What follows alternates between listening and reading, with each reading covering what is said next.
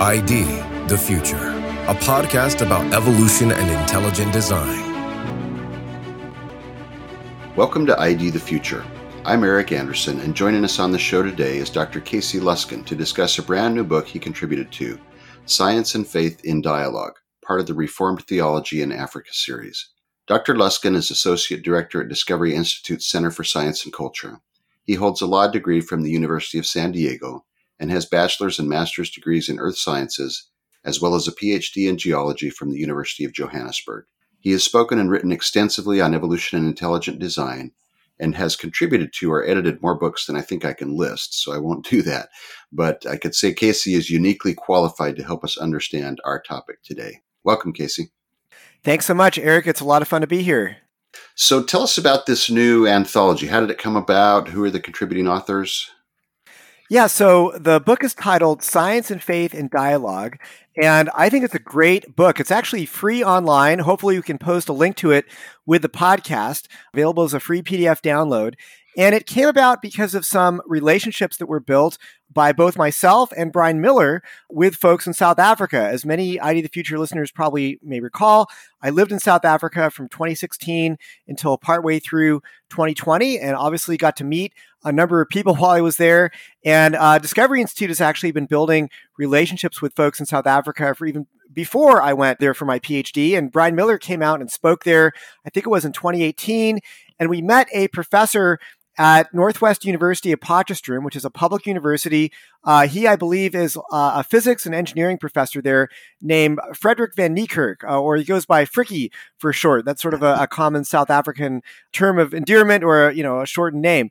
And uh, he's a really great guy, a professor there, and he wanted to put together a volume dealing with issues related to science and faith but very much focused on looking at the science. And is the science really promoting sort of this materialistic worldview that we are often told it does? Uh, so, together, working with Professor Van Niekerk, we put together a list of potential contributors to the book. And uh, the book, over the last few years, it just slowly came together and was released in December of 2022. So, I'm very excited about this book coming out. Excellent. Yes. And so what we'll do is we will include a link to the PDF download so that everybody has that available. It's a great resource. Yeah, and if I can mention really quick, Eric, just some of the contributors so people sure. know what a great book it is. It has a contribution, a chapter from Steve Meyer, uh, Guillermo Gonzalez, Hugh Ross, Jim Tour, uh, Fuz Rana, also from Reasons to Believe, where Hugh Ross is, uh, Brian Miller, Marcos Eberlin, myself, and then Michael Keas, a historian of science who uh, also is, uh, works with us here at Discovery Institute. So I think it's a fantastic lineup of contributors with very diverse interests and backgrounds, but all experts. And I think folks will have a lot of get a lot out of this uh, volume. Sure. And in terms of those contributors, so the book covers a lot of stuff. I mean, everything from origin of life to, you know, you mentioned Mike Keas at the end there. I think his is the last chapter talking about, you know, science and faith dialogue. Brian Miller talking about engineering application, and some others talking about fine tuning, those kinds of things. So it covers a lot of stuff. And your chapter is entitled Evolutionary Models of Paleoanthropology Genetics and Psychology Fail to Account for Human Origins. That's, that's quite an intimidating title. Tell us, maybe in simple terms, in just a sentence or two, what you're covering in this review. Yeah, so my chapter is basically about human origins, and I look at it from three different academic scientific fields. Uh, number one would be paleoanthropology, looking at the hominid fossil record. Number two would be genetics, and number three would be psychology, specifically evolutionary psychology. And I ask if in each of those fields the evidence supports an evolutionary account of human origins. Uh, so, paleoanthropology, that's a long, intimidating word. What does that mean? Yeah, paleoanthropology is just the scientific study of human beings, of humanity. Um, and of course, paleoanthropology is studying our origins, looking at human beings in the past. So it's looking at essentially the origin of human beings in the deep past. Okay, great, great.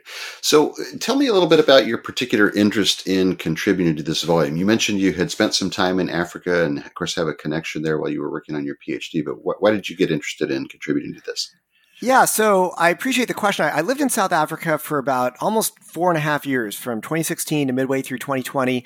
And while I was there, I got to go to a number of hominid sites and had some experiences to really learn a lot about hominids. Uh, this was not the topic of my PhD research, but it was something that when I had free time, I would go and visit a lot of uh, places of interest to human origins.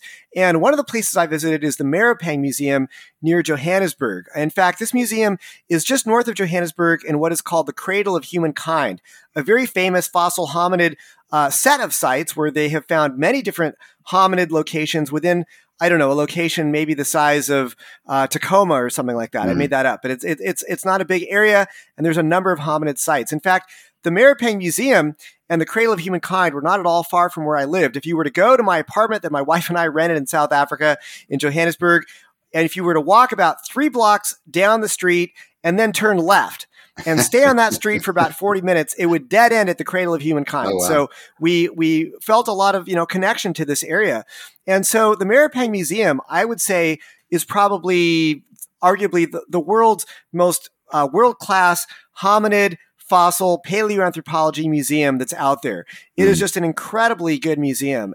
Uh, clearly, the South African government and other donors put a lot of money into just making it into a fantastic place to learn about human origins. It's very, very impressive.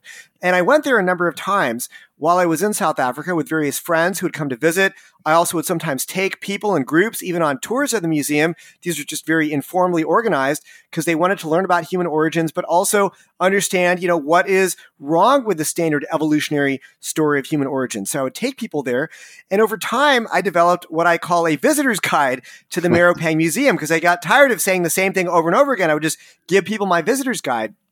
And I thought it was a pretty good visitor's guide. And uh, eventually, when this book opportunity came up, they said, Well, what would you like to contribute to a South African published book about uh, science and faith? And I said, Well, I would love to publish my visitor's guide to the mm. Maropeng Museum. Uh, so I guess, you know, I thought it was a pretty good uh, visitor's guide. I had all kinds of photos that I had taken in this visitor's, visitor's guide from the museum. Unfortunately, when we actually came time to publish the visitor's guide in this book, the museum would not give me permission to use any of the photographs. So I had to take oh. them all out. So this is sort of a stripped down visitor's guide without any of the photographs of the museum. Hopefully, it's still fun to read and, and, gives you a sense of what's in the museum. But it's not just a visitor's guide to the museum. It covers a lot of other topics. And so you don't have to be in the museum to follow what we're what I'm talking about in this chapter. Yeah, yeah, definitely not. I thought it was very readable. Uh, absent that, I didn't notice throughout that you mentioned the Maropeng Museum a lot and use examples from that, which I think is helpful for the reader to understand what the issues are and the kinds of ways that they might see things represented, whether they go to Maropeng or, or another uh, science and history museum. They probably would see similar exhibits and similar statements in some of the ways. So that's great. So, so let's dive in. You write in your chapter, according to the modern consensus of paleoanthropology, Homo sapiens evolved from ape like species through apparently unguided processes driven by natural selection acting upon random mutations. So, Casey, how pervasive is this view and where do we run across this kind of view? I mean, this view is absolutely pervasive throughout all of mainstream academia. Uh, the idea that human beings essentially evolved from, from ape like precursors through strictly unguided evolutionary processes, with, as you just read, natural selection and random mutation being the driving force behind that process. Um, and I wanted to ask the question what does the evidence really show us? Is the evidence really that strong and compelling where we have to accept that view? Or are there other possible views that are also consistent with the? Right, right. So you mentioned the museum and your time there. What's what's special or unique about South Africa in terms of paleoanthropology? Or maybe mention a couple of the sites that you describe in the chapter. Yeah, I think South Africa is special both on sort of the beginnings of the field of paleoanthropology and the last few decades of paleoanthropological research. So some of the earliest uh, known hominid fossils that we discovered. When I say earliest, I mean some of the first ones we discovered in terms of human scientific investigation uh, came from South Africa. I'm thinking of the Taung child, mm. which was discovered in 1924, and then Mrs. Ples, uh, which was discovered in, I think, in the late 1940s. So uh, South Africa helped sort of launch the field of paleoanthropology with some of these, uh, the first Australopithecine fossils coming from South Africa, the first fossils we knew about. And then just in the last couple decades, I would say really in the last 15 years or so, South Africa has produced some spectacular hominid fossils. I'm thinking of Australopithecus sediba and Homo naledi, which were both mm-hmm. discovered mm-hmm. in the cradle of humankind, as well as a number of other sites uh, throughout South Africa, not just bearing Australopithecines, but also members of the genus Homo, Homo naledi, and also uh, fossils of Homo erectus as well, and also some of the earliest very human-like fossils, like modern humans, come from South Africa. So we just have a real broad spectrum of hominid fossils coming from uh, all around the country of South Africa, and certainly the cradle of humankind, just north of Johannesburg, is one of the most rich fossil hominid sites in the world. Yeah, that's great. Did you get a chance to visit any of the other sites in addition to the ones that are around the cradle? I, I did get to go to the Taung uh, fossil quarry once. Mm-hmm. Um, in fact, that was one of the last things I did before the US government informed me that because of the COVID pandemic, I needed to get home to the US or I would be stuck in South Africa indefinitely. So one of my last memories of actually going out and doing something fun in South Africa was was seeing that Taung uh, fossil quarry. And you know, I went to a number of other places around the country where there are, you know, stone tools or just, you know, things that you would see, oh, this is where they found this artifact or that artifact. You know, I was a geology student, so we would get out a lot and we'd see a lot of interesting things, uh, even if it wasn't necessarily part of what I was I was doing my research. So yeah, absolutely, saw a lot of great places in South Africa. That's awesome. I'm jealous. That sounds fantastic. So I can certainly understand why you'd want to contribute this chapter to the book. It sounds great. So sometimes yeah, we hear- I'll just share one anecdote, yeah. Eric. I mean, I, I, this is probably a longer story from another time, but you know, even sometimes just hiking around, mm. you will find amazing things. My wife and I were hiking at a bed and breakfast that we stayed at for our anniversary one year, and we found hominid stone fossil tools. And it was just wow. incredible to see these things just laying on the ground, you know, as you're walking around out there in the bush. It's just incredible the things you'll find there. Hmm, hmm, that's fantastic.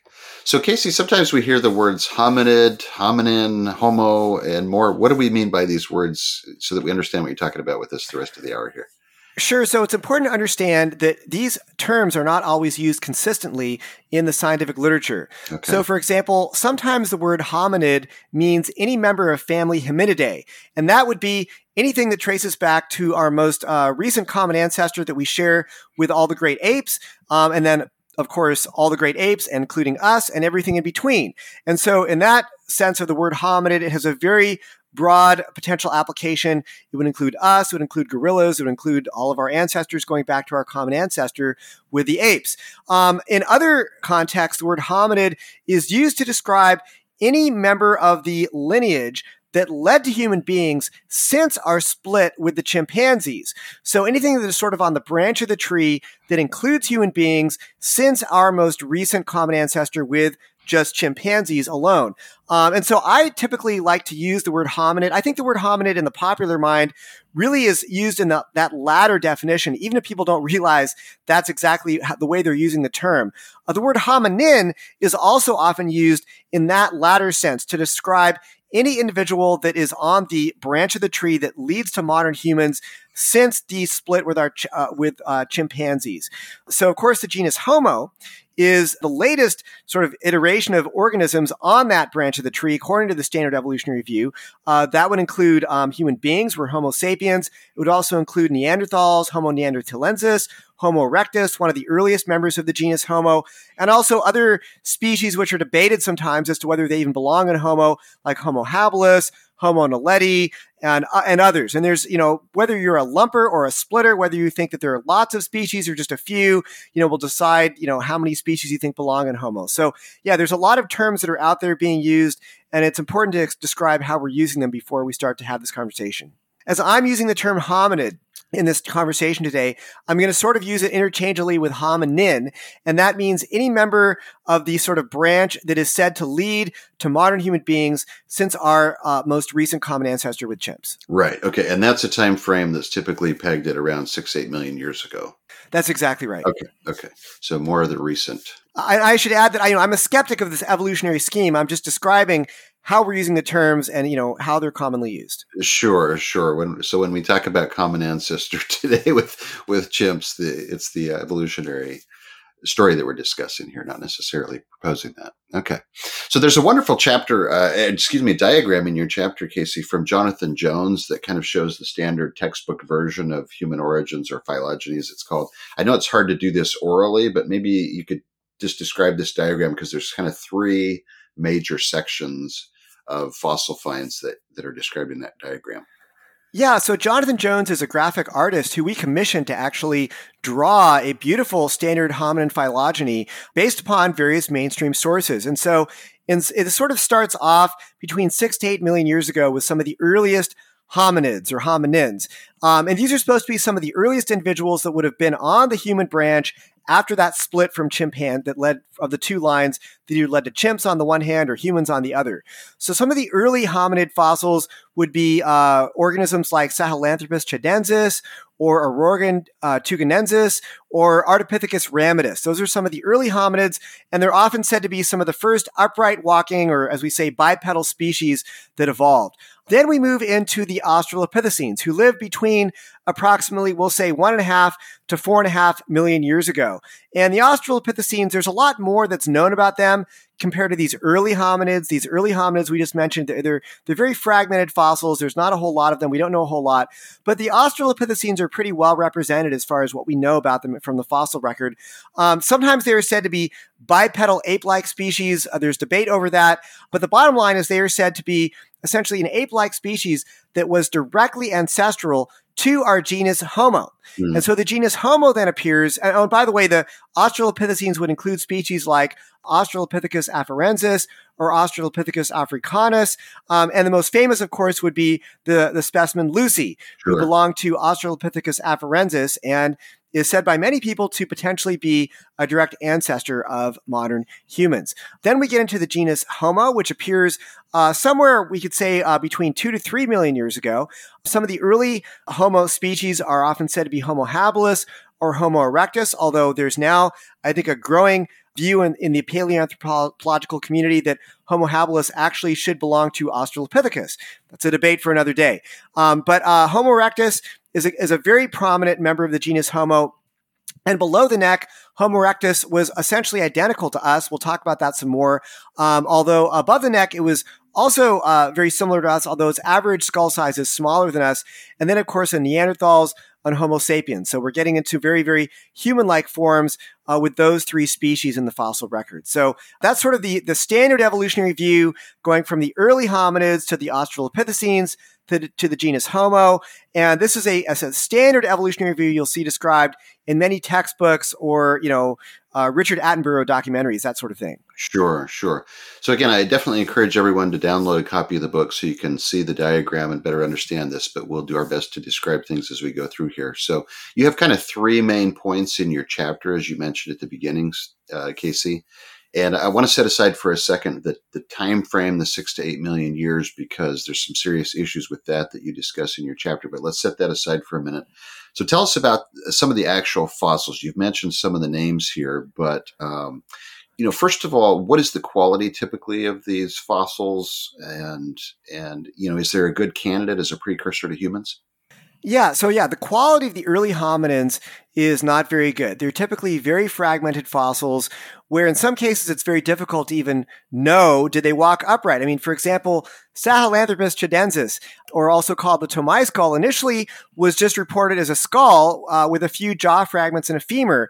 And they didn't say much about the femur for many years until uh, I believe just about uh, a year and a half ago at the end of 2020, uh, they did actually published a report on the femur that described it as being curved, not straight, typical of apes like chimps. Uh, so essentially, you know, this sort of threw a major bone into the claim that it was a, a, a an early upright walking human like precursor. And so obviously there's debate over a lot of these things, and that's basically because there's very few bones to go on. Some people think it is more of an upright walking species.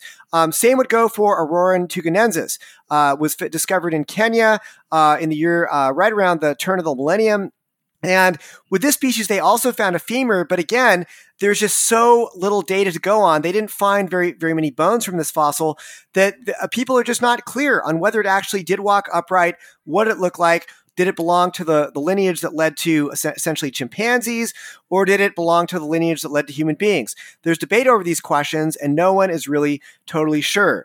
Same goes for Ardipithecus ramidus, also known affectionately as Artie. Artie was discovered in sort of the early to mid 90s, uh, but it was not actually described and reported in the, in the technical literature until 2009. And the reason for that is because the quality of Artie's skeleton was so bad that they described it as turning to dust when they would touch it, or they described its uh, its pelvis as looking like an Irish stew. Now, when they finally published Artie in 2009, there was a lot of fanfare, and it was claimed that Artie was sort of this this long sought after Rosetta Stone for understanding bipedalism. That's what mm. one of Artie's lead researchers claimed it was. But when you look at the actual fossil and you're seeing that its pelvis was described as being like an Irish stew, I mean, that does not give you a lot of confidence that we actually have a good understanding of this fossil's original state uh, when its its quality was so bad.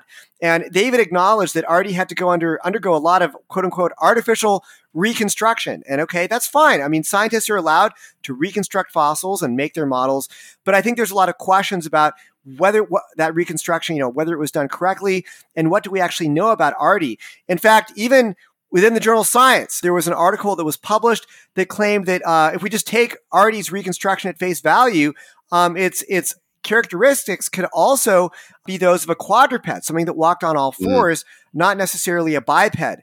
Um, and there have been a number of uh, leading scientists in this field that have criticized the claim that Artie walked upright and have said, you know what, it's it's very possible that Artie actually was a uh, quadruped. So again, there's a lot of questions about how to interpret these fossils, and it's not clear that any of them are an upright walking precursor to the genus Homo. Right, right. So one of the issues you mentioned is quality in some cases. And obviously some fossils are much better than others, but in some cases you're dealing with something that has not only been fragmented but also crushed, right? In other words, the three-dimensional shape of it isn't necessarily uh, visible initially. You have to do some kind of reconstruction. And that's very, very common in these fossils, Eric. Not unusual at all to find hominid fossils in a very poor state and requiring reconstruction. Mm-hmm, mm-hmm. Okay, so so let's assume though that we have a good fossil that's in reasonable condition. How do we know where this fits in in this lineage? You talk about a few specific ones in your chapter, but uh, you know the Toumai skull or maybe Lucy, which is the most famous one that I think everybody's heard of. How do we, uh, you know, as paleoanthropologists, go about deciding where this fits in the line? Sure. Well, they use a method called cladistics, where basically you score a fossil uh, based upon its morphological traits, you know, presence or absence of of this trait or presence or absence of that trait. Did it walk upright? Did it have a large skull? You know, did it have a what? What was the angle of its knee joint, etc. And you score a fossil based upon its traits, and then you group fossils that are more like together. Now, the assumption that goes into cladistics is 100% evolutionary. And so when they're building these evolutionary trees, they're looking what they call shared derived characters, uh, characters that essentially are found only within a monophyletic group and can be used to identify members of that group, members of that that essentially that that clade, as they will put it. Um, and so, if they find uh, traits that they think link these fossils with, say, human beings and other hominids, then they will group them on the hominid line. But if they think they find traits that group them more exclusively with uh, chimpanzees or other apes, then they will put them on the on the ape line. And this is where the debates begin because there's so little material to work with, and there's so much subjectivity that often goes into the reconstructions that you'll find just about one opinion for every researcher that's out there in the field. there you go. So tell us about Lucy a little bit. I, I know that most people have heard about that. It's you know proposed as a human ancestor. What's the current thinking about Lucy as a potential human ancestor? Yeah, so Lucy is a member of Australopithecus afarensis. And uh, as I talk about in my chapter, this uh, Maropeng Museum uh, notes that the Australopithecines had ape like features, including a small brain, flattened nose, and forward projecting jaws. That's absolutely true. If you were to look at the head of Lucy, it would have looked very chimp like. But then the claim is that Lucy and other, many other Australopithecines, they were bipedal. They walked upright. And this is where you get into a lot more controversy. Um, there are a number of traits of Lucy that uh, either look ape-like and or human-like. Um, one of those traits would be the hand bones of Lucy. Lucy had the hand bones of a knuckle walker. Mm. Now, if you ask uh, uh, an evolutionary biologist who thinks that Lucy was an upright walking ancestor of humans, they think that those knuckle walking hand bones are simply a primitive retention from their knuckle walking ancestors. It's not reflective of the way that Lucy actually lived. But you have to also ask the question, well, what, that, that is an evolutionary interpretation that's being imposed upon the data.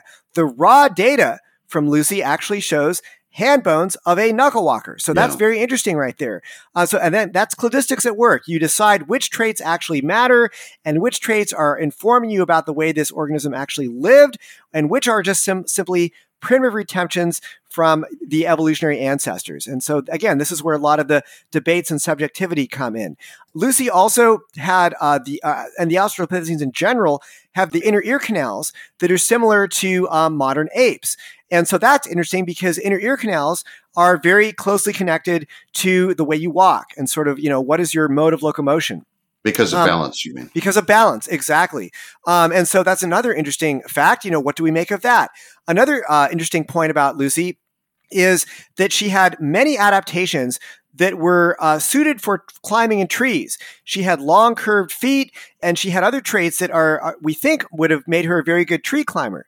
So it's very clear. I, I think it's fairly well accepted that Lucy had an arboreal lifestyle where she spent a lot of time in trees. Um, so that's interesting right there. Okay, so if she's spending a lot of time in trees, is she really an upright walking bipedal ape uh, in this, you know, that's evolving into human-like bipedalism. And some of the um, the angles of Lucy's femur bones uh, from the pelvis going down to the knee uh, has a has a higher angle than human beings would. And so what that might tell you, it's been proposed that Lucy was walking upright, but she was walking upright in trees. She was walking on tree branches uh, with kind of a, that sort of a, uh, a, a build and a morphology, not necessarily walking upright on the ground like human beings do. So there may have been, you know, a, a, form of bipedal locomotion in Lucy that was very different from the bipedal locomotion that human beings have today. Um, so you know, these are all these are things that are all debated. But uh, again, this is because we don't have a lot of great uh, fossil material. Even within Lucy, um, her pelvis uh, was found in a a state of disrepair where it was not a good condition, kind of like uh, Ardipithecus ramidus, and it required reconstruction. And some uh, scientists have alleged, even the, in the mainstream uh, technical literature, that there was error in the reconstruction of Lucy's pelvis, which made it look more human like. So that's very interesting. This comes from a, a paper, I, paper, I believe, in the Journal of Human Evolution. Um, and so some folks have argued that there's actually insufficient fossil evidence to conclusively address whether Lucy walked upright. And this is coming directly from a technical paper. And so I think that the, the con- consensus is that there is more data that is needed to resolve these questions of exactly how Lucy walked. Right. Okay. So let me summarize that quickly because it sounds like there's a debate about whether she walked upright, but it's clear that she has the ear canals that are more ape like, that she has the fingers and the knuckles that are more uh, ape like, and um, now she was a lot smaller than a than an adult human, right? Oh, that's absolutely true. Um, Lucy would have come up, you know, maybe to your waist or somewhere around there. So they would call her this small bipedal ape like species with a chimp sized brain. But, you know, I think that everything that I just said, uh, other than the word small, is in dispute, depending on who you ask. Mm-hmm. So the thinking is that she was an adult, right? Even though she's only half as big as a human? Yes, Lucy was probably a young adult at the time that she died. Okay. Okay. In so fact, there's been a suggestion that she died after falling out of a tree. So oh. not a great way to die, but I mean, everybody's got to go somehow. yeah, right. The upright walk. Well, it's hard to walk upright on branches, right? So, so hey, in the next section of your chapter, we're talking about now the third group, which is the Homo group. So, if I'm understanding your viewpoint, that would include really Homo sapiens, of course, Homo erectus, Neanderthals, but perhaps not Homo habilis? Yes, there have been a number of studies by actually leading paleoanthropologists that looked at the skeletal morphology of Homo habilis and found that actually, in every case, it belonged within Australopithecines. Mm. And they found that, you know, really the reason why people have put it within Homo is because they wanted this species to be associated with tool use. But I think that even then, it's very difficult to link any particular set of bones with a set of hominid tools. Um, and so th- that is a tenuous argument to make that we know for a fact that Homo naledi, or sorry, that Homo habilis did use tools. And so I think that I think it's better classified within Australopithecus. Okay, interesting. No, no chance they're going to rename it though, right? Well, there, this has been proposed. Again, you get different okay. opinions. So there have been multiple papers that would call it actually Australopithecus habilis rather than Homo habilis. Mm. Okay, all right. So as we move into the genus Homo, is there a clear evolutionary progression? So this is one of the most interesting aspects of the hominid fossil record, Eric, and that is that the genus Homo appears abruptly in the fossil record. And essentially mm. what we find is that when human-like forms finally do appear, they appear abruptly without direct ape like evolutionary precursors. And in fact, this is well attested to in the literature. You can find people talking about the abrupt transition to the genus Homo or the lack of fossils documenting a, an evolutionary transition between the Australopithecines and the genus Homo. Ernst Mayr said that we have no fossils that can serve as missing links. And he says that the earliest fossils of Homo are separated from Australopithecus by a quote, large unbridged gap. So I find this very interesting that we find in the fossil record right where the genus Homo, basically the human like form, is supposed to appear. We do not find fossils documenting how those individuals and how those species evolved and what they evolved from. Uh, there's this large unbridged gap in the fossil record associated with the origin of these human like members of the genus Homo. And for me, that's very significant in challenging the standard evolutionary story of human origins. Yeah, you mentioned Ernst Mayr. I, I was just blown away by this quote of his in your chapter. He says, not having any fossils that can serve as missing and he's talking specifically about human evolution here he says not having any fossils that can serve as missing links we have to fall back on the time honored method of historical science the construction of a historical narrative so to me this just jumps out you know at once both a remarkable admission of ignorance as well as saying hey the story is really what's driving the process here rather than the data Absolutely. There's an evolutionary paradigm that governs the interpretation of virtually every fossil that is found. And that's okay. I mean, people are allowed to have models and interpret data within a model. I don't have a problem with that. Mm-hmm. The question I have is whether other models are also consistent with the data. For example, there was a commentator from the University of Michigan a few years back talking about the origin of the genus Homo, and they called it a Big Bang origin, mm. the genus Homo, where we're talking about sort of an explosive origin of basically the human-like forms in the fossil record. And I would say that when we talk about, you know, Big Bang origins or explosions or abrupt appearance, this kind of language requires a very rapid infusion of new information into the biosphere to generate a new body plan, a new type of organism. And that, in my opinion at least, is better reflective of intelligent design an instance of design in the history of biology, in the history of life, rather than sort of a gradual evolutionary scheme. So I think that there are certainly other ways to look at the data that are very consistent with the evidence and support a more design based view and not the standard evolutionary view. Right. So What's the bottom line, Casey, as we look at the fossil record as it currently stands in regards to human evolution? Yeah, so the bottom line is that most fossils that we find in the hominid fossil record fall into one of two categories ape like species or human like species, Eric. And there is a large unbridged gap between those groups. And I think that the origin of the, the genus Homo, right when the human body plan, the human like body plan appears, is where we are missing fossils. This this gap, this large unbridged gap, is well attested to in the mainstream literature. This is not something that you know is being made up by ID people. It's a real problem for evolutionary schemes. It does not get talked about enough, and I think it needs to be talked about more. If you want to read a lot of the documentation of this abrupt appearance of our genus Homo and the lack of evidence for how the genus Homo evolved, go ahead and read my chapter. It's all in there. Excellent. Well, Casey, I really appreciate this. This has been fantastic. Uh, having you here to help us understand more about this often difficult field of paleoanthropology for most of us to understand. I'd love to have you back to talk about the next part of your chapter, the claim that human and chimp DNA is nearly identical, if you've got time. That'd be fun. Thank you so much, Eric. Thank you for listening to this episode of ID the Future. Join us again next time to learn more about our human origins and what the genetic evidence really says. You can find Dr. Luskin's chapter and many more excellent contributions from leading ID scholars in the book Science and Faith in Dialogue available as a free PDF download by going to discovery.org slash B. That's B for books. Discovery.org slash B. For ID the Future, I'm Eric Anderson. Thanks for listening. Visit us at idthefuture.com and intelligentdesign.org. This program is copyright Discovery Institute and recorded by its Center for Science and Culture.